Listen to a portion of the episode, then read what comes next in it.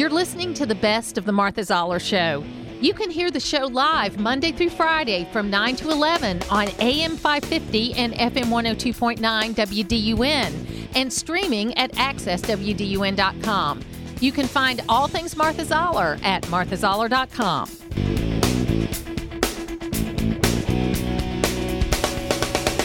Welcome back to the Martha Zoller Show. We are talking to Governor Brian Kemp, and it is great to get together with you. I'm sure you are traveling somewhere in Georgia today. How are you, Governor? Doing great. Thanks for having me on, Martha. Thank you. Now, let's just start right out of the box with gas prices. Okay, we saw the Biden administration take credit for the reduction in gas prices. We know Georgia's got the lowest gas prices in the country. What are your thoughts on that? Man, sounds like Stacey Abrams taking credit for the great movie industry here in Georgia. You know, just uh, unbelievable. He doesn't get it. It's uh, really sad for our country. I mean, people are very frustrated with outrageous prices at the pump, 40 year high inflation, disaster at the border. And really, it seems like the whole agenda in Washington, D.C. is just going in completely the wrong direction for our country and certainly for our state. Thankfully, you have a lot of really good governors out there, Republicans that are pushing an alternative agenda at the state level to be the incubators of democracy and push back on what this administration's been doing. And we're certainly doing that on fuel prices in Georgia, working with the General Assembly. They've been great partners on this because of us being open. Uh, when many criticize us, including Stacey Abrams, to to keep the economy closed or to close it back down when we had other COVID spikes, we were resilient. The people of Georgia were resilient. Our revenues are good, and so we've been able to suspend the gas tax and continue to fund our transportation infrastructure projects. And because of that, we have the lowest fuel prices in the country. But it's still way too high. Our domestic energy policy is wrong, and a lot of other things are wrong in Washington. And that's why we're working so hard. We're in a fight for the soul of our state. What do you anticipate to happen with the uh, Georgia gas tax? Because I know that that has to be renewed every so often. As far as the extension of it, where where do you where are you on that? Well, look, Georgians can count on the General Assembly and I to continue to work together to help them fight through the 40-year high Biden Abrams inflation. I mean, that is the biggest issue facing our state and facing our nation right now. Uh, regardless of what happens here uh, over the next few weeks, few months, or the next year. We have a lot of tools in our toolbox because we've been fiscally conservative, and we're going to continue to look at things like uh, keeping the suspension of the gas tax in place, looking at how we can also help Georgians fight through 40 year high inflation. We did that last year by returning a billion dollars to the taxpayers. We also did it by making the largest personal uh, income tax cut in state history and Georgians have my commitment. I'm going to continue to do that. But we've got to work with the leaders in the General Assembly. This will be something that they have to sign off on. We're having conversations now, and you know, my hope is that we'll be able to start messaging on this pretty soon. Great. That's great to know. Now you mentioned the border and and for me this is one of the biggest issues that we're dealing with right now and it's it's for all the reasons that you would expect you know, you want people to come here legally. We want to have a, a, a, process that works. But also the increase in sex trafficking and human trafficking because of the way this border overflow is happening has got to be something that's really concerning to both you and the First Lady.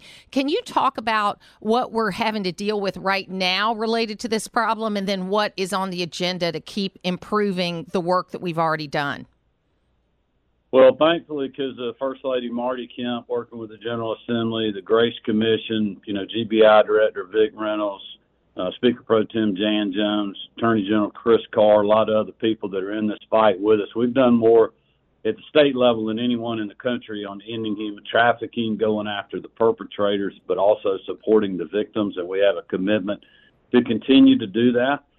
But look, Martha, disaster at the border, it's incredible. I mean, you know, we've been down there four different times. Uh, Marty and the girls have been down there. We've gotten briefings from the Border Patrol. It's amazing that the drug cartels are not only moving fentanyl, methamphetamine, and methamphetamine and other things across the border, they're also smuggling people across the border that are sexually trafficked, they're trafficked for work, and a lot of other things. And it is a literal disaster down there. The governors have been very forceful at speaking out against that. We've uh, Governor Ducey and Governor Abbott in Texas. We formed a national task force of Republican governors that are coming up with ideas and taking action to support them. We still have National Guard troops on the border supporting the Border Patrol.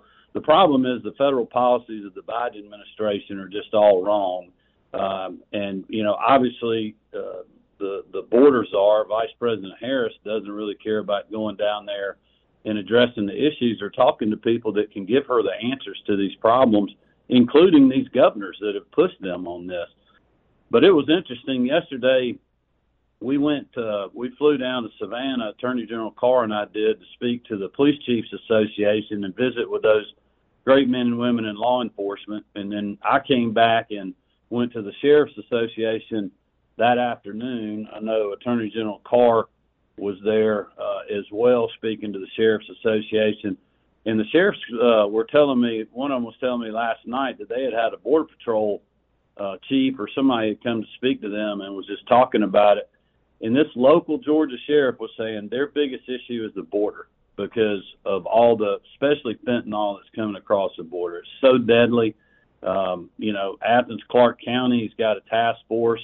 They're now, you know, carrying, um, you know, life-saving drugs and medications in their cars to respond to these uh, people that have maybe never taken a dangerous drug that that get a trace of fentanyl and it's you know it, it's endangering their lives and they're unconscious when the police gets there. And you know we funded a lot of that in the budget last year to allow um, this life-saving drug to be in these police cars but it, it's affecting every state in the country people that don't don't realize that they've just got their heads stuck in the sand and that's why this election in November is so important it's so important for conservatives to turn out and send a message that look, we do not agree with our domestic energy policy. We do not agree with our situation at the border. You know, we agree with a pro-business environment like we have in the state of Georgia and having people have their own liberties and freedoms, uh, but tackling the tough issues that are out there today. And this is going to be uh, really interesting uh, to watch because people are very frustrated that I'm seeing out on the campaign trail. I was just telling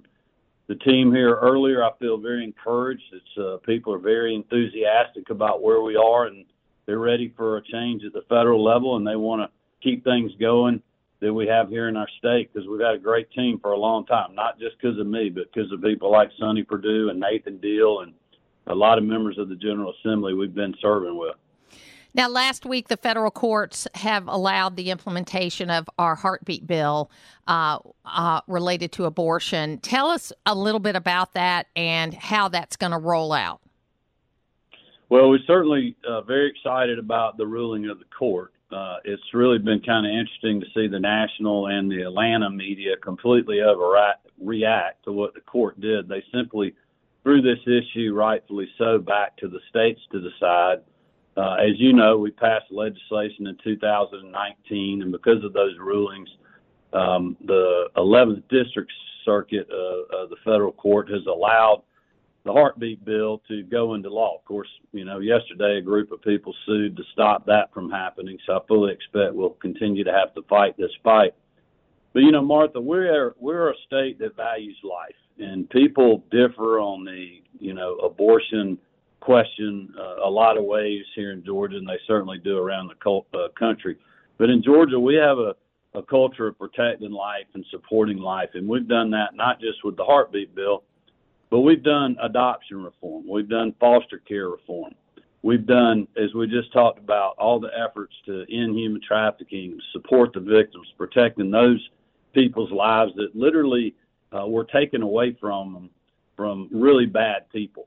We're also doing a lot of things to help birthing mothers and those children, like having uh, Medicaid extended out over a year after birth to support uh, that woman and that child, allowing uh, those women to go after the the fathers from a you know a, a cost standpoint on the cost of pregnancy uh, if they're not in support of that, and a lot of other things to really value uh, not only the life of the mother, but also the life of that child in the womb.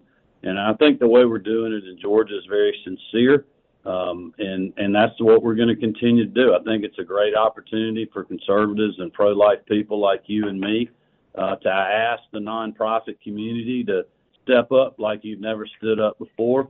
Also, to ask government what else can we do to support these women and these children uh, so that they can have a great opportunity to be a productive citizen in our state and contribute to the workforce and enjoy the quality of life that we have here. And, you know, that's what we're fighting for.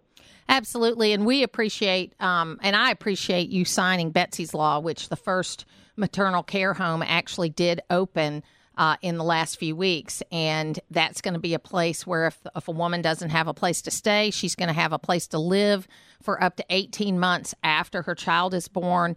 And that is going to be a cooperation between nonprofits, the state of Georgia, and the people of Georgia, which is which is really exciting. And um, and it's the kind of well, solutions. That, yeah, and that's the opportunity I think we have in the in the future, Martha, is to continue to look at things like that. Like, what else can we do?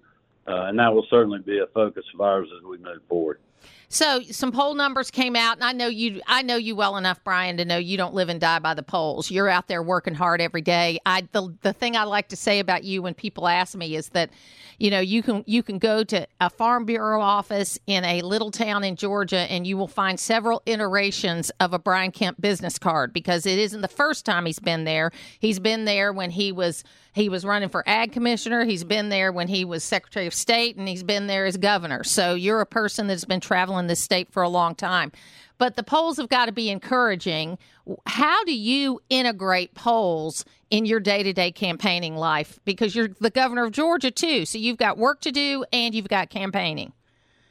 Well, I will tell you when the Atlanta Journal Constitution has a poll that has us up by 5%, I just tell people they're trying to lull us to sleep and get us to uh, not take this election seriously. So I would encourage people not to believe these polls that are out there. It's very early in the cycle. The only poll that matters is going to be on November the eighth. You know, I, I would I would caution people to you know while we're encouraged by these polls, uh, I also would, would you know urge your listeners to to look at how much money Stacey Abrams has raised around the country. 84% of her money has come from outside of our state. 10 million in California, 6 million in Washington D.C., you know, 3 4 million in Delaware and New York and she's raised almost 7 million dollars with 240,000 plus contributions under 100 that have come from all over the country. So literally you have a lot of people around the country who are trying to decide how Georgia's governor's election is going to go and I would just encourage your listeners not to focus on a poll, but just to work hard every day to get our folks registered to make sure that they're going to go vote. And anybody out there that can help us, even if it's a small dollar contribution, uh, have them go to briankemp2022.com and help us out a little bit. So we're glad to talk to Governor Brian Kemp today. Georgia's the best place in the country to do business. We're number one in so many areas, and that's why we're going to be the center of the political universe in 2022. It may not be what you bargained for, Governor Kemp, but that's where we are. There's no doubt about that, but we're really ready for the challenge, and uh, you know, I think going through the primary was was good for us. We're in game day shape, and we're working hard every day. And my commitment to people, if they made me the nominee again, was that Marty and the girls and I would do that all the way through November 8th to make sure that Stacey Abrams was not going to be our governor or our next president, and save us from really the disastrous Abrams Biden uh, agenda that we're seeing in Washington D.C. right now. Governor Brian Kemp, thanks so much for being with us today. Have a great day. Thanks, Martha. Thank you. It's where North Georgia comes to talk. It's the Martha Zoller Show on AM 550 and FM 102.9 WDUN. So, welcome to the Martha Zoller Show. It's always great to talk to Herschel Walker, and we're so glad to have him with us today. Welcome back to the program, Herschel. Hey, thank you for having me on. Thank you. So, first of all, tell us about Ag Week and what you're going to be doing. Well, Ag Week has been a good week. I wanted to get out and talk to the people, all the farmers there in Georgia, because you know the farmers are hurting. They're hurting from the terrible policy that Joe Biden and Raphael Warnock is doing to them, this inflation. So I wanted to hear what's going on with them and see how I can help and and let them know that I'm I'm for the Georgia farmers and and Senator Warnock is for Joe Biden. So I want them to know that that I'm going to fight for them. That you know I want people to know that you know, when you go to get uh, stuff off the shelves in the grocery store, there's a farmer that is putting it there. So we got to support our farmers, and farming is a huge uh, for this economy here in Georgia. Well, you know, it is the largest industry in Georgia, and of course, Gainesville is the poultry capital of the world, really. And I know, I, I'm sure you know, I worked for Senator Perdue as well as Governor Kemp for a while, and and one of the things I had to get the most up to speed on was agriculture and all the different parts of agriculture. Has that been one of the most interesting parts of you running for the United States Senate? Uh, it has because, as you just said, you know, agriculture here in Georgia is almost a seventy what billion dollar industry, and I think people need to know that. And right now, uh, Senator Warnock and Joe Biden is hurting our agriculture with this with the gas prices. They do not realize that they're really hurting with the gas prices, and also fertilizer is now skyrocketed, and they're making things very very difficult with diesel going up, the fuel is going up. It is really hurting our our farmers, our great farmers, and I want them to know that that's what's going on. That we got the wrong people at the table right now negotiating things for them. So you've mentioned inflation, uh, and of course that's not only affecting the agriculture industry, but it's affecting everyday people every single day that they go out and do something. Uh, what are you observing as you go around the state related to the impact of inflation?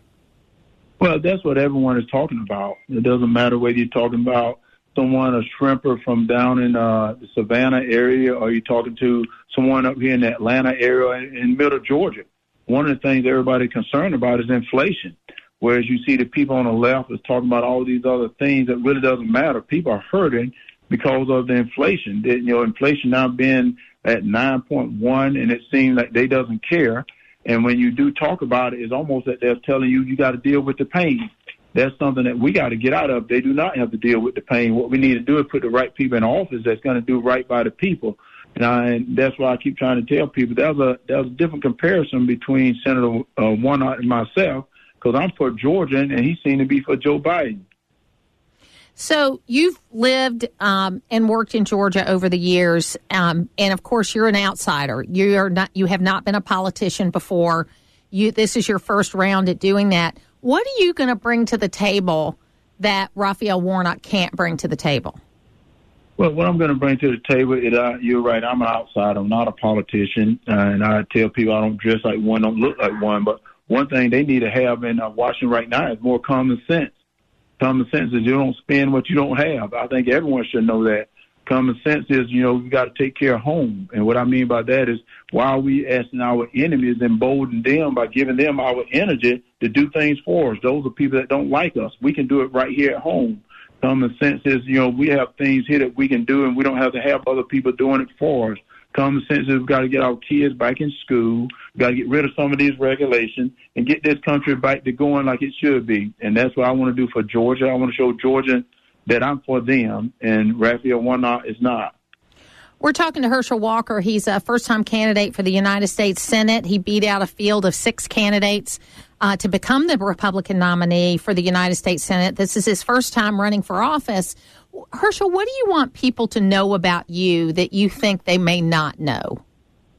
Well, what I want people to know is that I care, that they know the type of man I am. I, I say what I mean and I mean what I say, that I've done things in my life that, uh, that I did it out of the goodness of my heart and we start having the comparison, you know, uh, they've been trying to do everything they can to make people look down on what I've done in my life. And I said, guys, what is so different between uh, Senator Warnock and Herschel Walker is I back the blue, and he called the blue uh, thugs and gangsters. I believe in the military. I've been out there fighting that war for a long time. Whereas you say you can't serve God and the military at the same time. I believe in this economy. I have a business. I built a business and I will serve the people, not try to control the people, which is what he seemed to be doing with Joe Biden. They want to control people rather than serving the people. So, are there any of these controversies that you would like to address? Are there things that people need to know about the things that have been said about you? Well, one of the things that I, I tell people here, people know Herschel Walker. They know I've been very honest in my life.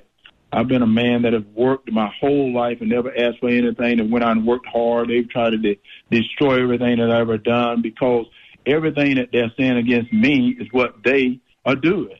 You know, and that's what I was just saying then. The comparison is unbelievable, and they continue to put that out there, wanting people to say something different. Georgians know who I am. They know how I work, and I've always been up front. I've never tried to hide anything, but yet they're hiding everything. You see it through this economy. They want to distract you from what's happening right now. This economy is 9.1. You can't afford gas. You can't have, can't buy food off the shelf. And that's what they're trying to do right now. Just distract you with all these lies and these trying to get you confused. But I'm going to continue to go out there and fight to try to get the gas prices down. I'm going to fight to try to get the groceries down that you can afford groceries. And I'm going to fight to try to keep our kids in school and get rid of some of these mandates that they want to put on us. Uh, yesterday, the courts uh, came down and said that the state of Georgia could implement the heartbeat bill, which is the the bill to limit abortion in Georgia. I know that's not a federal bill, but have you had a chance to look at that decision, and what do you think? I haven't looked at the whole decision, but I'm glad that Georgia's for life. I'm for life as well, so I'm glad that Georgia's for life, and I and I get time to look at the bill a little later, but that's I think that's one step forward. I will always be for life, and I will never apologize for that. And that's another con- comparison that that you see that uh, Senator Warnock I I'm for life, and he for a young lady killing her baby. So, what are you looking forward to as far as as you get into the fall season? You're certainly used to the fall being a very competitive time with your background in football and all the things that you've done. What are you looking forward to as you get closer to debating Raphael Warnock?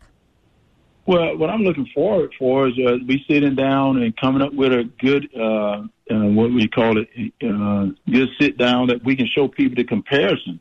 As I said early on, there's going to be a lot of comparison. And you're going to see that I'm for biking the blue. He's for soft on crime. He's called them names. I'm for the military. He's called them names. He said that, you know, they're they can't serve both God and the military at the same time. I'm for school choice where he's for, uh, you know, all the things he's for against schools. I'm for Georgians and he's for Joe Biden. And, and what's strange about that is I think people are saying that Joe Biden and his administration is headed in the wrong direction. And we have a senator that has voted with him for almost what 96% of the time. And that said that you're headed in the wrong direction, but you would not take the time to turn around and serve Georgia. And I want Georgians to know I'm for you, whereas he's for Joe Biden. So let's circle back around and finish up with agriculture like we started. I know that you're going to be touring in some different cities around Georgia. How important is it to you for the agriculture community to know Herschel Walker? That's very important. With that being one of the number one industries in Georgia, I want them to know that I have their backs. I want them to know that I'm going to go to Washington and fight for them. And uh, that's the reason I said that I wanted to get with the agricultural uh, community. I want them to know that, you know, I grew up in, in middle Georgia. I grew up on a farm. And there's things that they can also help me to understand that's really happening. I want to know how they feel, the pain that they're going through. And I've had a chance to talk to some early on in the primary, and I saw the pain. And so that's the reason I want to go out and fight for them. I want them to know that Herschel Walker, when he get to Washington, he's a fighter. I've always been, and I'm going to fight for them. I'm going to fight for Georgia. Um, how can people help you if they want to help Herschel? Well, what people can do to help me, they can go to teamherschel.com, volunteer their time, become donors. They can also, if they can uh, donate, donate to uh, teamherschel.com, and let's go out and win the Senate seat and get Georgia back together because it's not about a Herschel Walker, it's about us. We're, we're as people, we're going to come together as one and go out and do the right thing for the state of Georgia. So I got to ask you this question. We're about a month away from the from the college football season starting. How does the University of Georgia look this year? University of Georgia look great. They got a good team. They're going to be the one to beat this year. Alabama got a good team as well. The SEC is still going to be, I think, the top conference in uh, in college football. They're going to be the, what everybody's looking at. But I tell you, Alabama and Georgia are the two teams I think we got to pay attention to. Herschel Walker, thanks for being with me today. I appreciate it very much. Hey, thank you and God bless. Putting the talk in news talk. It's the Martha Zoller Show on AM 550 and FM 102.9 WDUN. Sara McElroy is the founder of Raise to Rise, a movement that amplifies women's voices from the Great Resignation. And uh, there was a headline 50% of women plan to quit their job within the next two years. And I have had some thoughts about that, considering all the women I know that are changing the way they're doing things as a result of COVID and how their lives changed related to COVID. So I thought it'd be a great time to get Sara on to talk about it. Sara, welcome, welcome to the program. Thank you so much, Martha. It's great to be here. So, give us just first of all an overview of kind of what led up to that headline of 50% of women plan to quit their job within the next two years. Sure. That is born out of a Deloitte Global survey of 5,000 women that was released just a couple of months ago. And it found that over 50% of the participants in the survey plan to quit within the next two years. And then that number actually spikes up to 90% of women intending to leave their current employer on a five year horizon, which is really just incredible, totally unprecedented numbers. Well, you know, it's funny because I made a change like this in 2019, June of 2019, BC, before the world changed, right? And okay. I I was in a very high powered job and had been for a, for a while, and I had the opportunity to come back um, to the radio station where I started my career and spent most of my career and work on a more part time basis, uh, but be able to do the things that I love, but with a different kind of schedule.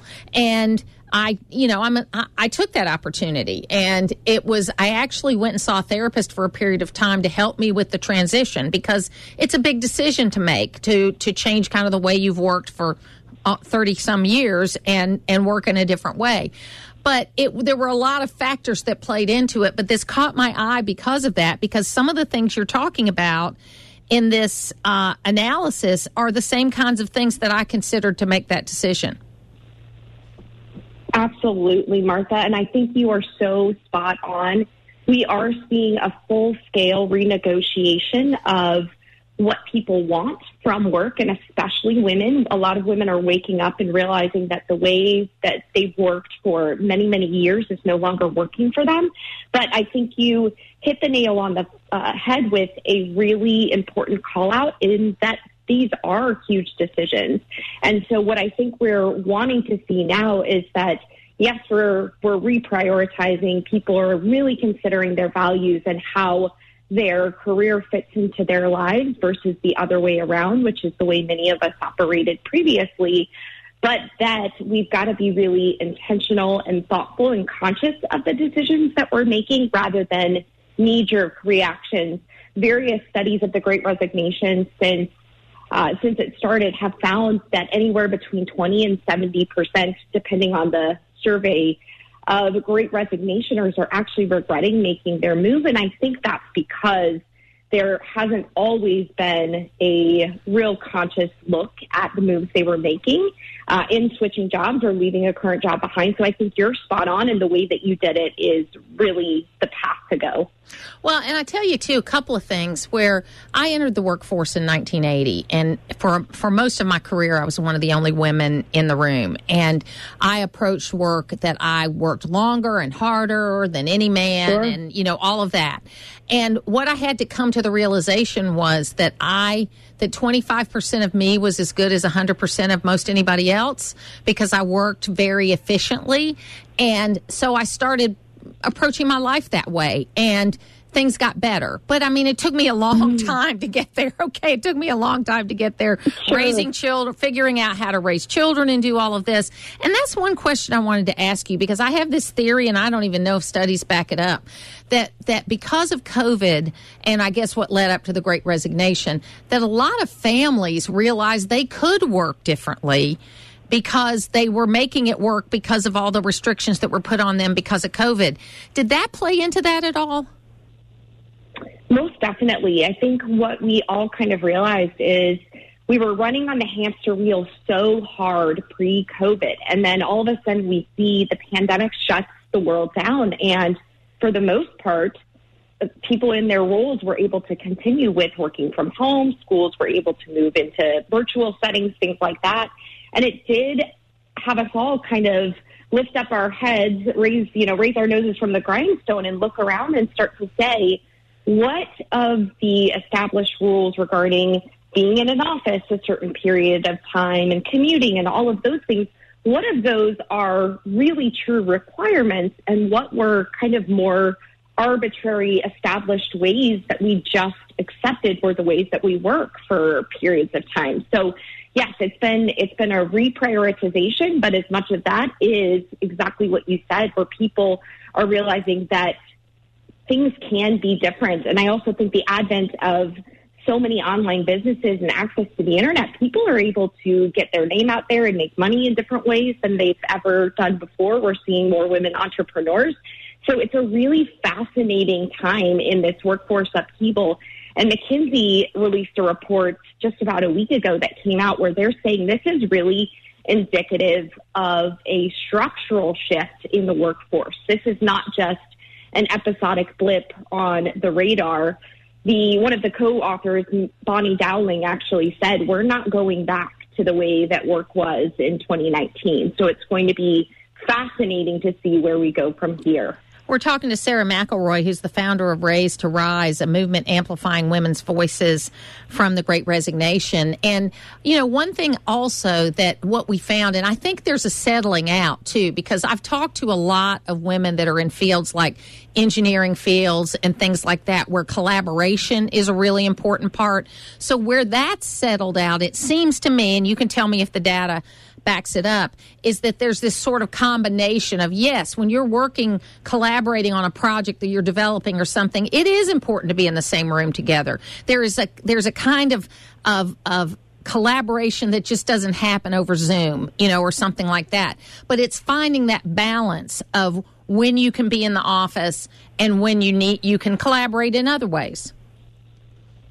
Exactly. I think you're spot on with that, Martha, because it is for sure there is benefit that can come. I think about even I was in a number of high level executive roles in the marketing field before becoming the founder of Raise to Rise. And I certainly found that when, you know, our team would be working remotely, we could get a lot done, but trying to do things like whiteboarding in these online platforms, very cool that these tools are uh, at our fingertips these days, but it isn't the same as sitting in the same room and, and collaborating the energy and the dynamism of that. But at the same time, too, we're also finding that when we don't have the interruptions of the workplace and, you know, you think of water cooler chat or just interruptions that happen when you're at a desk or you're moving around from meeting to meeting. And now, of course, the Zoom fatigue is a real sort of a thing, but at home we're able to get into these deeper almost flow states of work when we don't have a lot of those distractions and stuff. So there certainly is benefit like you said of balancing the ways that we work on both sides of the coin where you can have that in-person collaboration but then also have those really strong periods of uh, of deep work when we're able to work in, a, in the comfort of our homes and um, really focus in well, and I think too, there's this, you know, you do need the relationships. You do need to, to know people that you work with. And we're human beings. We're kind of pack animals. You know, we, we, we want to be with other people.